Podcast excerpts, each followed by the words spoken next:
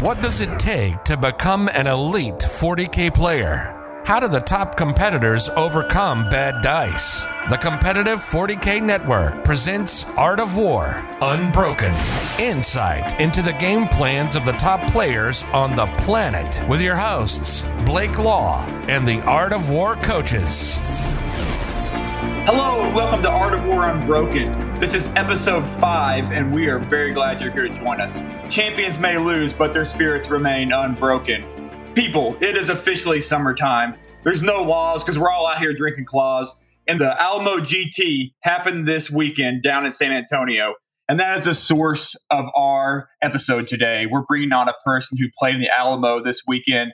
They went 4 0 they lost one game technically because they had to sit out due to being a little sick. They set out game four, came back game five, super strong, won the game, and we're gonna dive we're gonna dive in really deep this episode, kind of talk about the tactics they used during that win, and just talk about their tournament in general and really the mindset of how to win your way, how to go into an event and just really manifest an unbroken spirit, you know, just dig in deep and and win despite losing. So in part one, that's really what we're gonna go into. We're gonna talk about the win he had versus Death Guard in round five. We're going to talk about his secondary choices, his target priority, all the things we talk about traditionally in our Art of War Unbroken episodes. And then in part two, we're going to kind of do the same thing we do in our other episodes. We're going to talk about list building.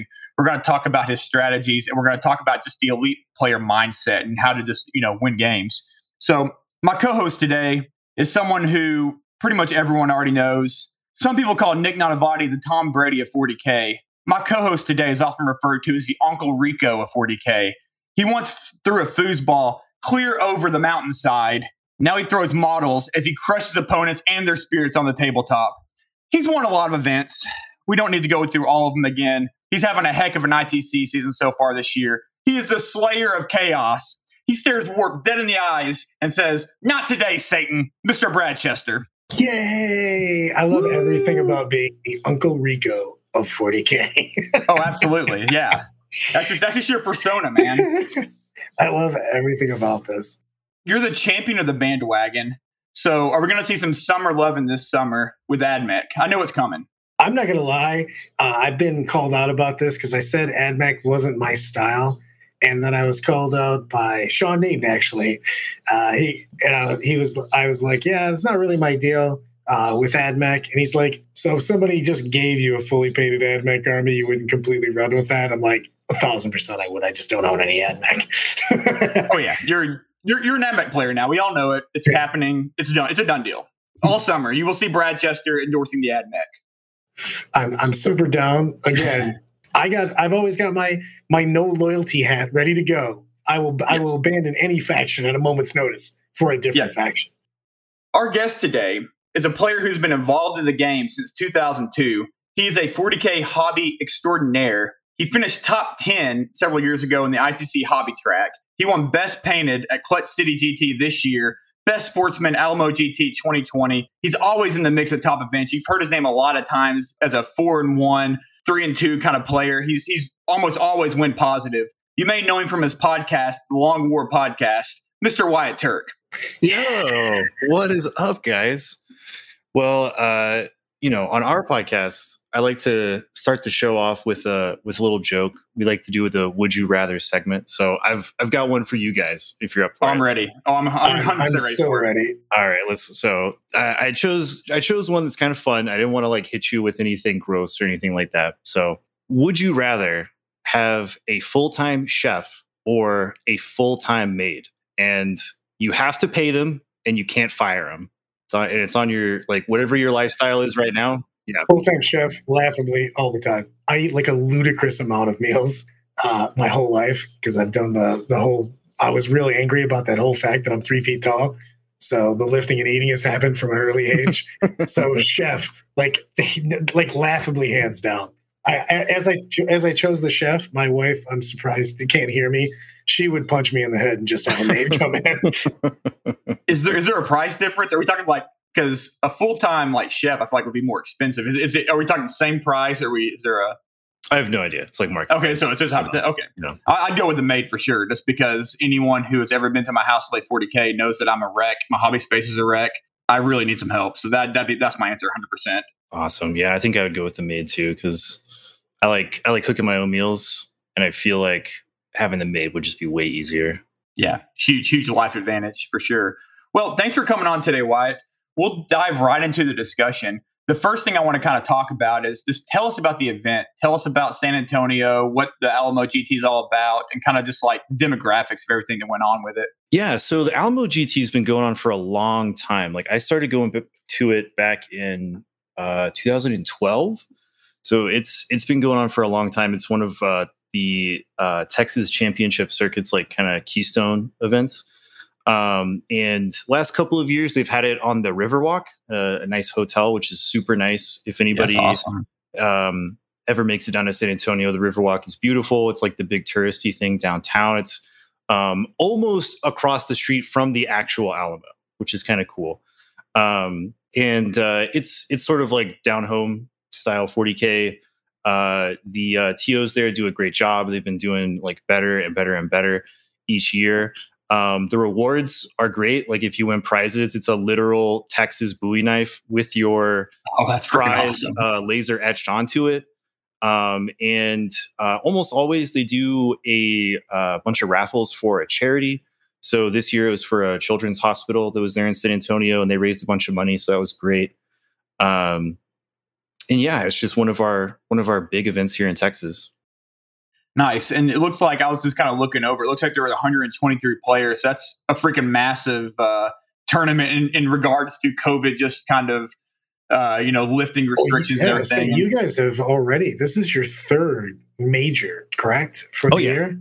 Yeah, you guys weren't fucking around. So, um, yeah, I mean, you know, people have contentious feelings on it, obviously, but we've done our best to uh, follow all guidelines and restrictions, and um, everybody has been uh, on top of being a good sportsman. They've they've followed the rules and everything like that, and um, kind of a weird Venn diagram is that like almost everybody who plays on the circuit is also in some form of line of work that allows them to already be vaccinated or um, i think right now in texas you can just kind of walk up to anywhere that is giving them out and, and, get it so i think almost everybody is fully vaccinated already and you know we're still doing uh, masks and distancing and all that stuff and it's kind of funny that uh, the social distancing stuff it actually leads to more comfortable tournaments because every table is an island which oh, is yeah. something we've wanted for a long time. Like we all love SoCal because I'm not gonna know, lie,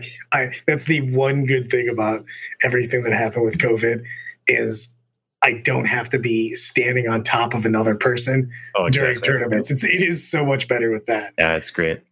Um, yeah, Iron Halo was awesome last year for the same reason, man. Yeah, you just got like so much space going on. It's amazing.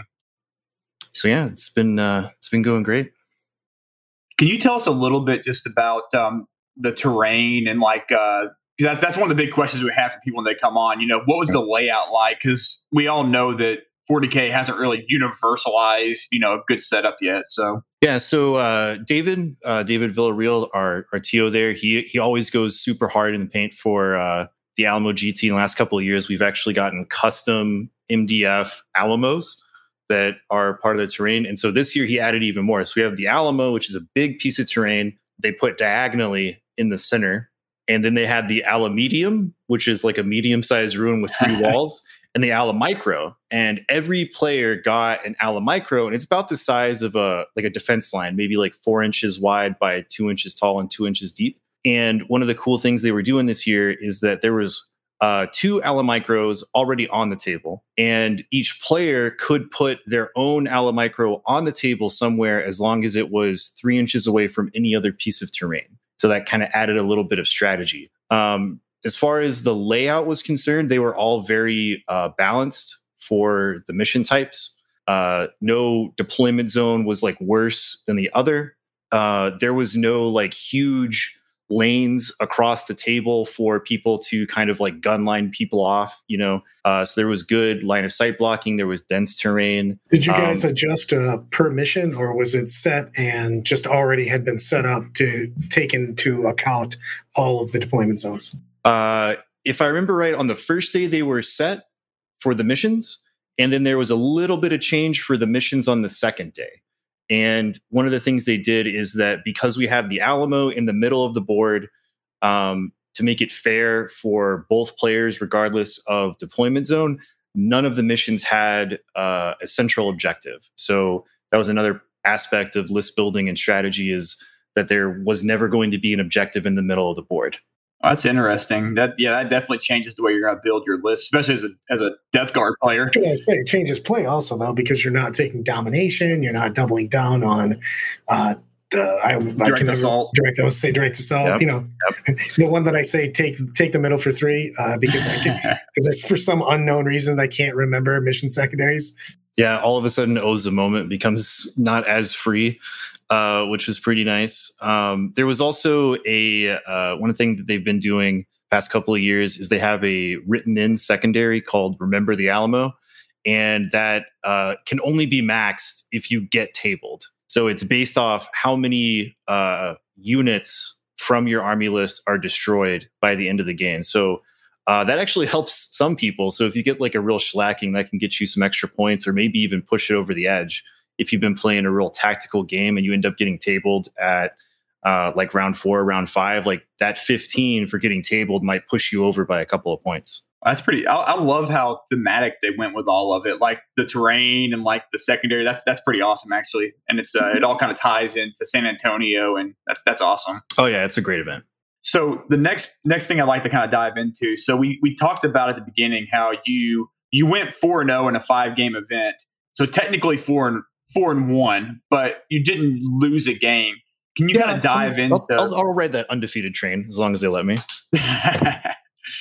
yeah, if you could just kind of kind of give us a rundown on what happened with um, you know just the loss you took, I guess. Yeah, so um, I'm sure many people have had the same thing where sometimes uh, a number of factors build up, and you're just exhausted at the end of the first the first day of play, right? And um, be it maybe like you party too hard or didn't get any good sleep or any any number of factors sometimes you're just like i'm i'm either going to drop or i'm going to skip a game.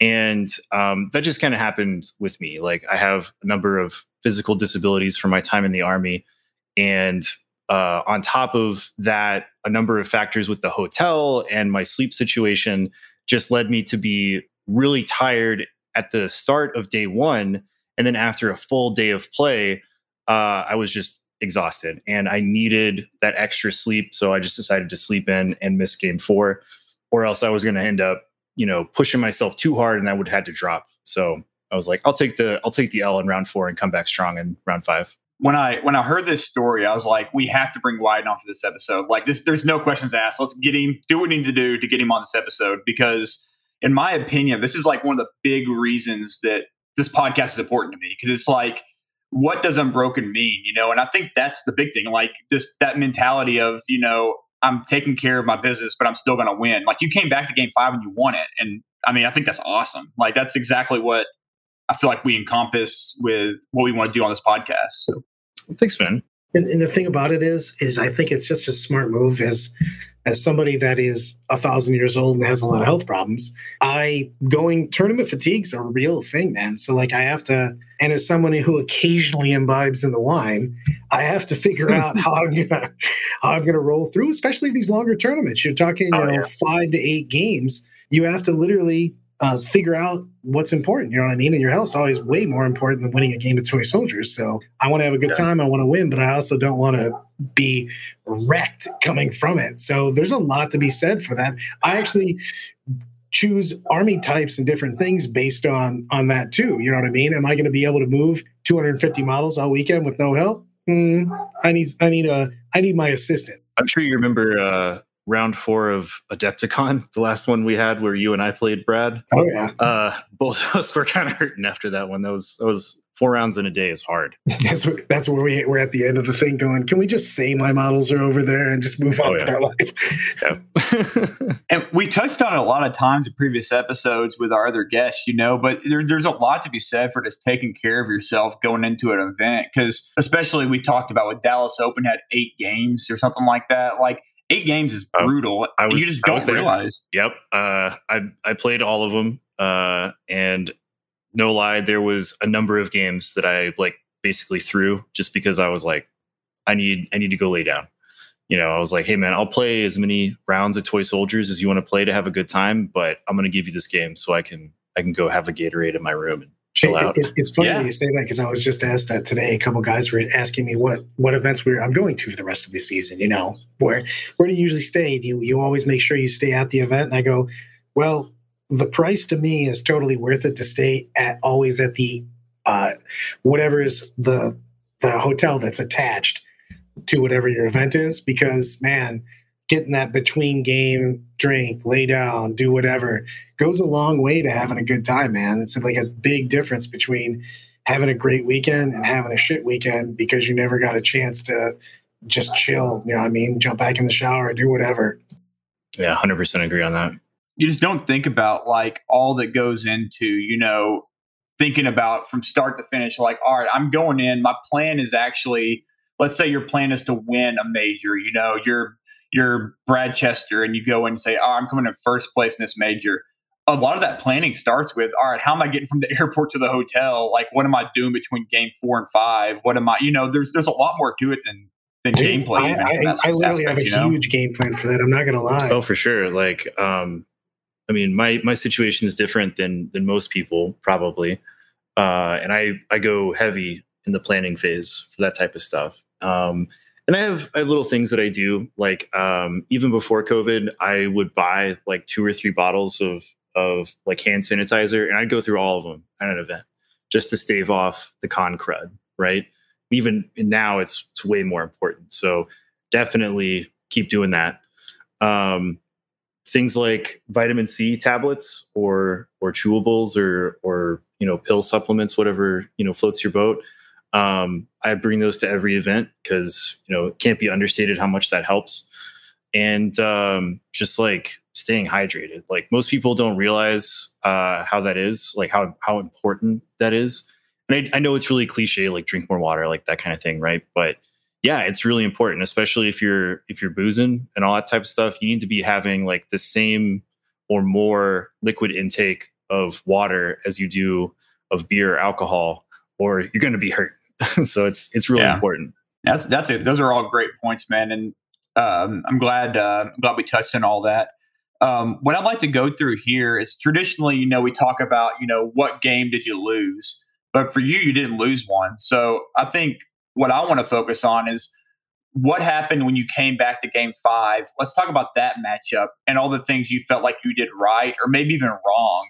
Because you end up playing, I think you played Goat Boy round five, and it was actually a mirror match of Death Guard and Death Guard. So oh yeah, that hot Death Guard on Death Guard action. I want to talk a little bit about what your a couple of these list choices though, real quick. Just what they what they were for you. We'll we'll get oh sure, yeah. and we'll get we'll uh, kind of deep dive more on them on the uh the second part, which is what we really Mhm. we go deep on it. But just you brought the the double companies. Why why each company? Before we go any deeper, actually, you don't you want to just lay down like just go through your list and then we'll kind of touch on that. Yeah, yeah, sure. Uh, so Lynchpin is Mortarion. Uh, you know, Mortarion's not optimal, but you know, he he does what he do, uh, and I do well with him. He's super fun, and he's my favorite Death Guard model. So I won't play Death Guard without Morty.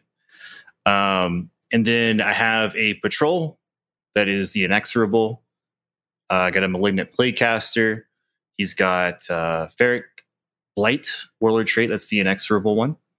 Uh, he's got Cursed Leper and Miasma Pestilence as his psychic powers. And then I got five Plague Marines rolling around in a Rhino. Super cool. Uh, Foul Blight Spawn. And then I have two of the greater uh, Blight drones. And those are the uh, the Forge World guys. They have some some guns on them. Pretty cool. Two Plague Burst Crawlers. And then I've got uh, a Vanguard with Lord of Contagion, and three units of Death Shroud. So 10 Death Shroud hanging out with Morty. Yeah, I like the list a lot, and I think what's really cool is you took some choices that we don't typically see, like the Rhino with the um, with the troops, the, the Plague Marines there, and the the Greater Blight drones, which I'm sure Brad is just chomping at the bit to talk to you about. Brad, you Yeah. got anything on that list? Well, back to his, his main question why the two of them? So the Inexorable is my favorite one, um, mostly for its rules. Uh, Ferric Blight is a great warlord trait that you can uh, flash Outbreak onto different units. Just gives uh, your army better AP when shooting at enemies within that contagion. So it's really cool. And then their stratagem uh, allows you to give a negative two modifier to people that try to charge you in the charge phase, and that can stack up really um, great as sort of a like a stopgap when somebody's trying to charge in, especially if they're going through terrain. It's already a negative two or something like that. It's it's like great for stopping that type of stuff. And then uh, Mortarion's Anvil, uh, basically just for allowing the Death Shroud to heroically intervene with the stratagem. So strong on that. I really love the minus two to charge. Also catches people off guard. Uh, a lot of people try to shoot those deep strike charges off of you know reinforcement charges and stuff like that. It almost completely shuts that down. And that you're like, go ahead and make your 11 inch charge, even if you have mm-hmm. a reroll, and enjoy it. We'll see if you make it. And yeah. it also gives you, and then you've got the Mortarion's Anvil, which gives you access to Gloaming Bloat, of course, which is just very, very strong. Gloaming Bloat, that's the um, minus movement, right? The half movement. Gloaming bloat. No uh, Morty. Yeah, no no benefits oh, from rerolls. Yeah. Brad, you got to use your uh, use your classic describe what it is stratagem thing. That that that makes a lot of sense. It's, it's, oh, sorry. I, I, I know like seven different things, actual names. What I typically do is you know the minus one, the no reroll, whatever. I actually I, I've said this before. I actually hate when somebody gives me the actual names of things. Oh yeah. I'm like, so what is that? Oh, minus one. Yeah, whatever. Yeah, I got it. Especially the the death guard stuff. It all sounds the same. It's all some like gross this, gross that, plague stuff. I'm like, I mean, I can't remember it. Well, you want to uh, you want to lay down uh, Goat Boy's list for us here, Tom, Mr. Thomas Reddy's list uh, in your mirror matchup. Yeah, I got it right here. So he was doing some, you know, some typical Goat Boy wackiness, which we all like. Um, he was also had a uh, detachment with the Inexorable. We've got Death Guard Demon Prince with Curse of the Leper, uh, Rotten Constitution Warlord trait. He's got wings. He's got talons. And then he's got the Suppurating Plate Relic, and that's his Warlord. Also has a Malignant Plague Caster with Miasma Pestilence and Gift of Plagues on him. He also is using the Ferric Blight Warlord trait. Then he's got the uh, the good old Chaos Leviathan Dreadnought He's got himself a Tallyman, uh, five man unit of Chaos Spawn, uh, two fetid bloat drones with the uh, lawnmowers on them, and then uh, two units of three Mephitic Blight Haulers, and then he had a single Plague Burst Crawler. Interesting. So you kind of went with the uh, Blight Haulers, despite the fact they got that point jump. Um, what does the what does the Leviathan do exactly? I know that's a, a shocking question, but I didn't play it all in Eighth Edition. Pew, pew. And uh, yeah, I just no, literally for anyone out there who's kind of like me and my yeah, he's got um he's got like a bunch of autocannon shots, and then the um the chaos version. Uh, I don't know if the I don't know if the loyalist version can or can't, but the chaos version has um twin Volkite in his in his titties. Yeah, it's got the small. Um, they can they can the both of them can they can both have the, okay. the small Volkites. Yeah, so Volkites are cool. They you know you can proc mortal wounds on sixes that kind of thing. Nice, yeah. With Tally Man, I'm sure he's running him close by and doing all that shenanigan stuff. So, mm-hmm. yeah. Well, if you want to just walk us through, so kind of what we do in this part typically is we go through, you know, what starting off just what mission did y'all play and uh, kind of go from there. Yeah, so the mission was a retrieval mission, one one, and uh, neither of us took the minimize losses, and I think that's because we we both took the the Alamo because with this matchup, um, it was it was it could go very one sided very fast the way that our, our list comp was. He has a ton of high strength shooting um, and high strength combat stuff, so uh, he could easily take out Morty and the Shroud and stuff like that real fast, you know, like dominoes. And then on my side, if I can maneuver well and touch all of his stuff with my guys, then I can I can sweep those really fast. So it could the game was on a razor's edge, so to speak. Uh, he took the engage on all fronts secondary. He also took while we stand we fight and remember the Alamo. And then I took bring it down because of course he's got like a ton of vehicles. Couldn't get 15, but I can get 12. that's pretty good. Uh, I also took Alamo because, like I said, it's very possible he could, you know, take me out. And then I took raised banners. Just you know, it's a passive secondary, and um, with his list comp, it was really hard to choose something else. And I knew that there was at least three objectives that I would immediately be on within my first turn. So that's you know kind of a no brainer at that situation. Yeah, retrieval's uh, basically an auto banish for me as long as your army has the capability for it. With three in your own, basically in your zone, because you have to take two steps outside and grab them. What does the secondary on this um, particular one do again? Uh, 15 points for having 75% or more of your army. Uh, 50 to 75% is 10 points, and 50 basically under 25 to 50 is five. Effectively, okay. And you you you just divide the number of units you have. Yeah, it's the exact opposite of remember the Alamo. Um, so when you you look up you look across the board and you see Goat Boy's army, what are you thinking? Like, all right, that has to die, that has to die. What's your priority going into the round? Uh, priority is definitely the drones, uh, both the the uh, fetid bloat drones and the Mephitic blight haulers, because the haulers are great. They're one of the best units in the Death Guard Codex. Um, they put each have a multi melta and a missile launcher, so they're putting out two, four, six multi melta shots every time, and then three uh, crack missiles basically every time. And um, if you fail those four up saves on Morty, like he can die real fast to multi melta. So um, priority is you know gimp those as fast as possible and try to kind of accept the charge from the lawnmower drones and space things out to where either they only touch like a single unit that I can then back away from, or uh, bait him into charging in and being within the uh, sphere of influence of the foul blight spawn, so that he like fights last and can't benefit from charges and that kind of thing. When you uh, when you thought about that, to kind of walk us through what your deployment process was with that. Like, where did you put things to kind of feed into that plan? Most of the time, I always deploy Mortarion like centrally to the deployment zone because it makes it hard to counter deploy against him, right? So uh, in this one, I only reserved one unit of Death Shroud because I'm, I'm not going for engage or anything like that. So I just need like one Death Shroud threat to maybe come into a back corner or something and then, you know, get in, get stuck in that way. And then I had the Death Shroud um, skewed to, I guess, like the south of the map, if you're looking at the map.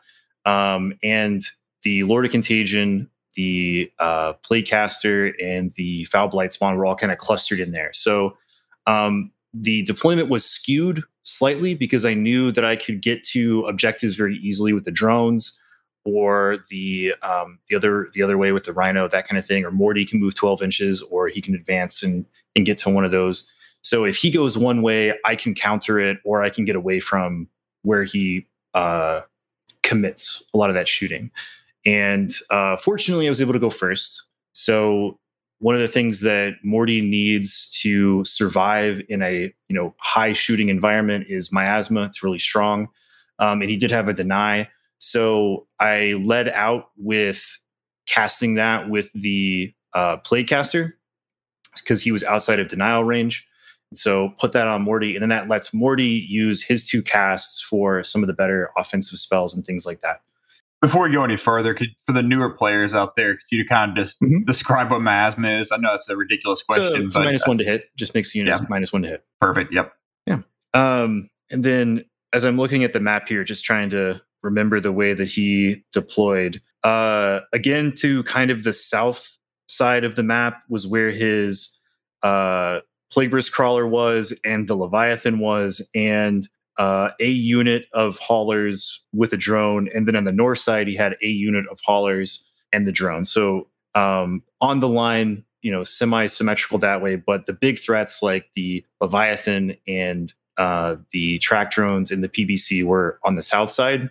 So the first thing that I did was I pushed real hard with the uh, Death Shroud and Morty like right up in there because I knew that's the threat. I have to deal with the um the dreadnought and those uh those multi-melta drones or like i'm just gonna get shot off the table. Plus it's the fast elements army too so. Yeah. Um and then i pincered with the drones just kind of getting those out there uh raised banners all that kind of stuff because i knew i wasn't going to make a charge.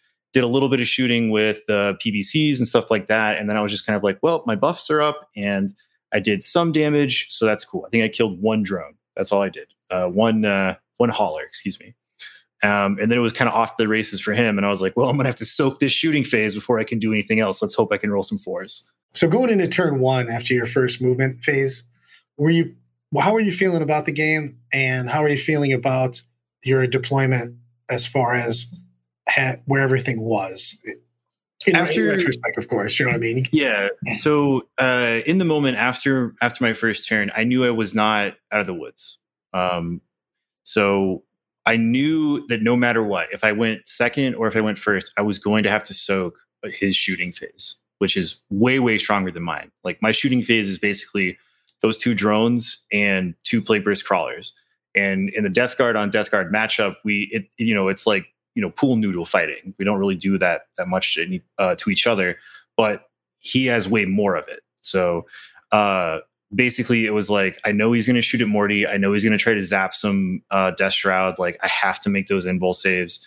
and that's where the swinginess uh, that we kind of talked about earlier comes into play. Where it's like it could go really well for me, or it could go very very bad for me, and this was where that was going to happen. I think inevitably when you talk about, you know, people like, oh, Morty, blah, blah, I think that's probably where they come from. You know, just, I mean, for the most part, he's a rock, but I mean, you can always have those moments where dice spike on you or whatever. Mm-hmm. Yeah. I mean, if you don't make those invul saves, he will die super fast. And, and the fact is, is that even at T8, if your opponent just rolls all four ups, you know what I mean? To wound yeah. with those, you're just, stats are stats. Things happen. It's a dice rolling game. You know, you never know what's going to happen. And with a quarter of your army tied up into one guy, he needs to he needs to at least survive. He, he either needs to survive a turn or he needs to take the entire enemy firepower for a turn, which is almost as good sometimes. And just basically going, cool. The entire rest of the army's okay. All right, good job, Morty. Right. Yeah. So after after that shooting phase, um, Morty got down to twelve wounds, uh, and I think he zapped like one death shroud. I was like, "Whew, okay." Like, uh, we're we're not out of the woods yet because I still have to kill a bunch of stuff in my second turn, but you know, I kind of weathered the storm and I was like feeling good about it. So your guys were basically in attack range at this point. You had Morty lined up to kind of pin to kind of close in on that corner where the drones and the blight haulers were, and you had the Death Shroud kind of in, in tote there, uh, following up with them. Right, because he had moved up to be within multi melter range. He had moved up to kind of be within, you know, um, a second assault range with the the lawnmower drone. Um, and in fact, I think he did make the charge with the lawnmower, but that was it. And he he kind of you know didn't really do anything to Morty because the the math on the way that the the flesh mower works doesn't really hurt Morty all that bad. Um, and so it was like ripe for okay, now I get to walk forward and charge into a whole bunch of stuff and sweep it. Cool. So what what did that look like when you got up there? Did you did you pretty much uh, turn to kind of this punk with that corner that you that you set out to do? Yeah. So um, turn two, got my buffs back up. Um, pushed the other side with uh, that unit of Death Shroud that was kind of hanging out over there. Um, I knew that they probably weren't going to do very much. Um, so those guys pushed. Uh, my drone pushed and and and went into charge. And then Morty was locked with this uh, this drone with like two wounds left. And then my Death Shroud walked up. Lord of Contagion walks up and um, I just I just charge right in there. And then in my shooting phase, I put some more wounds on the Leviathan. It, it was almost dead at that point. I deep striked the uh, other units uh, of Death Shroud kind of behind a piece of terrain, so they were obscured from from stuff. And of course, he played the inexorable strat, so I failed my charge out of deep strike. You know, uh, but they they were safe, which was which was cool. And so in that fight phase, I picked up the lawnmower drone. I picked up those other two uh, haulers and was kind of like primed for getting stuck into the uh, Leviathan and the Plague Burst Crawler and kind of into his character stuff. And um, his other drones were like locked in with the uh, Death Shroud and the drone, and they they take they took some casualties. Um, I think it took two turns to like get them all down. Um, and uh, I mean, we can keep going turn by turn if you want to, but like it kind of goes from there. Yeah, it makes sense. So you basically you played the primary aggressively, and I think that that came back to the very beginning when you said, "What's my game plan?" And I mean, the, the elephant in the room is Morty's on the table, so I think that is your game plan with this list. But uh, anything else that kind of contributed to you know how you went about playing the primary on this one? Yeah, I, like having having the units that I did have spread out and and doing a job was really important. Um, one of the things about this list is there's there's not a lot of models in it. Um, there's only 13 units in total, and you know, Death Shroud they have to do something or they're a huge waste of points. Um, you know, I like Plague Marines a lot because I think Poxwalkers are dumb. Uh, and I just like having the you know power armor plague marines like in a in a building or zooming around in transports, kind of old school style, doing actions and that kind of thing. Um, so everything must be doing a job, and if they're not, then you're kind of leaving stuff on the table. And in this match specifically, um, I had to utilize the strength of this list, which was the fight phase. And if I didn't, then I was going to get shot off the table. Like I could not play an attrition game by like hanging back because if I hung back, he would just shoot me. There's no reason for him to assault me. Right. Right. So I had to be hella aggressive or I was going to lose anyways. And it was still a risk. Yeah, that makes absolute sense. Um, now let's fast forward. We you talked about you know round one and two. Take us to the end of five. Kind of where were you at? Where are you at at five? Like we we know you won this game, so yeah. I mean, it, turns four and five, we were basically talking it out. Um, it was kind of playing for points at that at that point. Um, one of the the reasons I really like the Lord of Contagion, uh, just in general, is because he's sh- strong. And then you put something like Rotten Constitution on him, which gives him plus one toughness, and he ignores AP one and two. So you have to hit him with AP three before he stops taking his two up armor save. And he is a late game monster. So even if Morty goes down, uh, he can kind of pick up the slack. And when you're kind of marching uh, down the board and you get into that corridor where you're like charging, consolidating, charging, consolidating, that's a lot of really fast movement for a slow unit. Um, and that's that's kind of the way it went, where it's like I'm losing Death Shroud and I'm losing wounds on Morty, but this Lord of Contagion is kind of picking up the slack and just you know finishing off these these powerful units as we kind of do that um, upward sweep from south to north. And um, I had basically just like, I have my banners up. Even if he takes one, I'm going to steal this objective because I'm chewing through all of his units. Um, you know, last couple of turns, I'm going to be raising banners and getting those passive points and um, kind of rotating the battle space uh, as I chew through his units and the haulers and his uh, lawnmower drone kind of chew through mine in a, in a circular fashion because he didn't have enough turns left in the game to take away two more objectives from me. He was only ever going to take that one. And I was already on, you know, his deployment zone objective by the end of turn four. So it was basically like, you know, I'm going to do this, you're going to do that, I'm going to do this, you're going to do that. Like that's it's it's game at that point. Since this is unbroken, I have to ask you the question: Was there any mistakes you felt like you made? Was there, any, even though you won, um, was there ever a moment where you're like, "Man, that was probably a mistake," but it didn't really matter? in that one, yeah, there was there was a couple. Um, I mean, uh, there was some unit activations in a fight phase that cost me a unit of of Death Shroud because uh, he interrupted with uh, the uh, lawnmower drone and like picked him up. So you know that happens sometimes.